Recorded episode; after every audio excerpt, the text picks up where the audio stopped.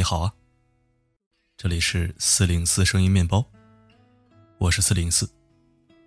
今天你的城市下雨了吗？最近秋雨绵绵，天气变化，要记得照顾好自己，听话。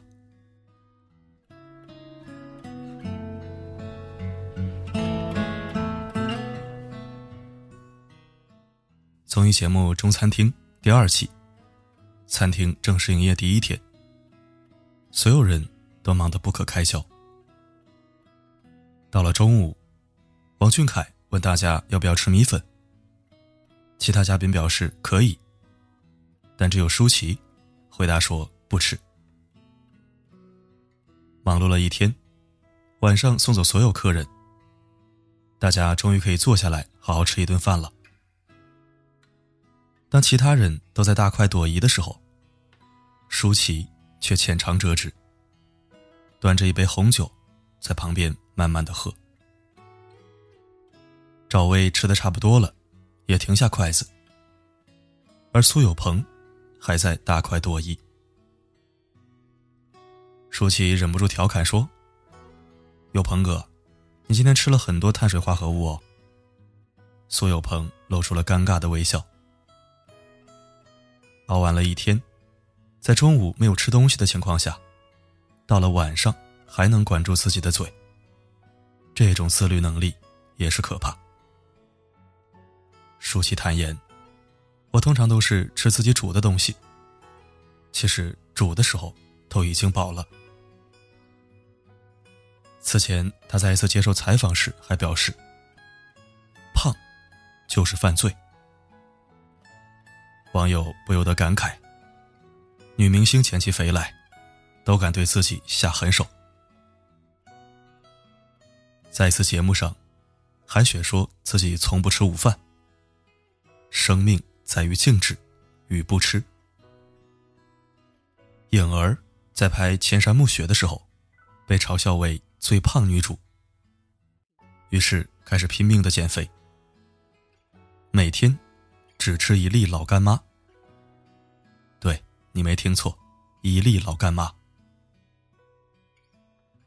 郑爽和爸爸上综艺节目，给爸爸做爱心早餐，但是自己一口不吃，直言担心吃胖了，观众就不喜欢自己了。在年初的时候，大 S 公开了自己的瘦身菜单，食谱是营养师开的。他只吃早餐和午餐，还在此基础之上再减半。减肥被多少女人视为一辈子的事业？诚然，唯有彻底的自我管理和毅力，才能让人活成想要的样子。但如果一味追求变瘦，而不注意自己的生活方式，以牺牲健康为代价。让自己置身危险，这种美，纯粹就是一种虚荣。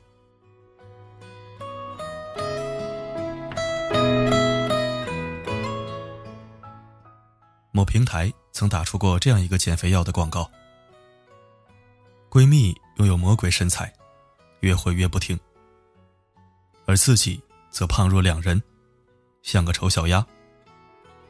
她越想越不服气。一起吃，一起健身，到底差在哪儿了呢？塑料闺蜜一定藏了什么秘密。趁着闺蜜出门赴约，她在家里翻箱倒柜，在看到墙上的照片时，终于若有所思。在所有的合影中，都有减肥胶囊的身影。此时广告词打出：“夏天要露肉。”必须趁热瘦。对于瘦成纸片人的主流审美，让女生对减肥趋之若鹜，甚至不惜求助于快速见效的减肥药。作者仰望韦继云曾讲过这样一个事例：说有一个减肥班的学生问健身教练：“我想减肥，吃一点左旋肉碱有没有效果？”教练回答：“基本没用。”学生又问：“那共轭亚油酸的药有没有作用呢？”教练说：“这东西不是药，没有什么明显的作用。”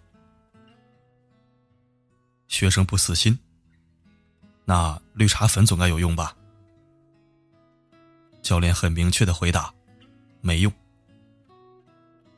学生的脸色开始不好了，说：“这也没用，那也没用，你到底懂不懂减肥啊？你算什么教练？”然后去找了另外一个教练。问了差不多同样的问题：减肥吃什么药才有用？这个教练二话不说，给他开了一大堆药。学生高高兴兴的抱着一堆药回家去了，心满意足。想轻松减掉体重，但管不住嘴，也迈不开腿。对于很多减肥者而言，减肥药无疑就成了救命稻草。就像有网友说的，寄托于减肥药，撕开一个透气的口子。大 S 也曾托朋友买过泰国减肥药。他说想毒死我很容易，只要告诉我喝了这个会变美，我就会毫不犹豫的喝下去。然而，寄希望于减肥药，无异于饮鸩止渴，只会一点一点榨干自己的人生。有人服药四天之后，体重一天掉两斤，但是副作用也随之而来：胸闷、心跳加速、什么事也不想做、风言风语，看上去就像一个吸毒少女。一位花季少女在朋友圈购买了某款减肥产品，却在一次外出的时候突发性头痛。多次心脏骤停，经抢救无效之后，离开人世。他的妈妈伤心欲绝，痛斥减肥药害死人。市面上的减肥药如此泛滥，但多数出处不明，寄希望于五花八门的减肥药，只会花了冤枉钱，而且更是拿自己的生命在开玩笑。你的身体是一切美好的开始，这本书里曾提到过。无论你属于哪种体型，你的身体都是一台无比神奇的机器，它能做许多很酷的事情。你那神奇的身体，是你能够拥有的唯一。学会如何照顾你的身体，是你能学到的最重要的知识。永远都是减肥，没有捷径。无论高矮胖瘦，学会长期经营身体，养成规律的生活饮食习惯，才是保持身材的最好途径。别让减肥药毁了你的健康，掏空了你的钱包，最后彻底吞噬了。你无限可能的人生。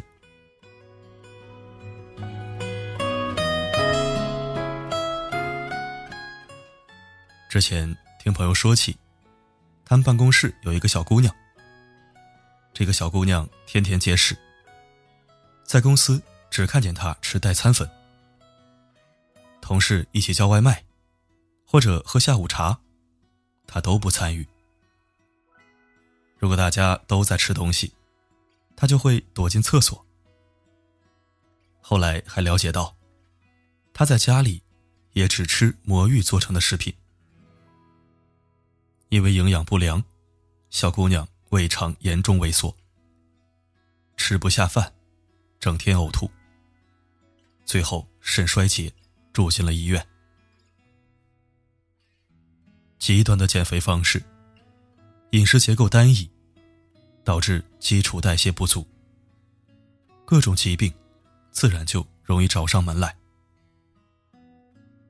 因为吃下去的食物承载着我们的生命，创造了我们一天的精力，而且长期节食也会导致大脑的海绵体受到损伤，对食物的厌恶程度增加，甚至患上厌食症。之前隔壁宿舍有一个姑娘，一日三餐都是吃朋友圈买的五谷杂粮代餐粉，在座椅用瘦瘦包敷肚子，美其名曰不运动就能维持好身材，甚至生病都可以不用吃药。据说，节食减肥，智商会先减下去。看来，不是没有道理的。世界上没有所谓的捷径，单纯的节食只会给身体带来不可逆的伤害，而且也难以坚持。你的身体是一切美好的开始，里面还有一句话。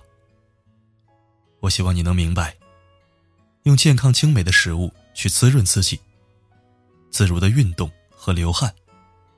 真心真意的关心自己的健康，是怎样一种美妙的感觉？任何以牺牲健康去换取其他东西的行为，都是愚蠢的。减肥没有一蹴而就的办法，还是要根据年龄现状调整饮食结构，并配合适量运动。最重要的是日积月累的坚持。其实，这些令人匪夷所思的故事背后，无一例外，都是被主流审美绑架的年轻女孩。要么瘦，要么死的口号，促使他们为了变瘦，挖空了心思，失去了理智。有一位博主曾说过这样一段话：每个女孩，都该去好好认识一下自己。发现自己喜欢的那些部分，让他们发光发亮，而不是竭尽所能的去追求自己基因里不存在的，却被大众定义为美的东西，然后在求而不得的纠结里平凡一生。创造幺零幺的王菊，坚持自己对美的独立认知，认为一个人。最重要的就是做自己。伊能静说：“对美的理解，不再是瘦瘦瘦，而是有线条、有力度和支撑力。”我的自信，不是因为美回来，而是知道了，这辈子无论什么年龄，我都不会放弃自己。如果不能决定别人的审美，但至少我们可以不必如此苛求自己。每个人都可以掌控自己的人生。倘若受制于人，那错不在命运，而在我们自己。突然想起这样一句话：不能主宰自己的人，永远是一个奴隶。其实，每个人都有旁人无法企及的优势。如果外形不足以成为你人生的一个砝码，那你至少还可以在其他地方找到平衡。那些时光带不走的东西，终会让你熠熠生辉。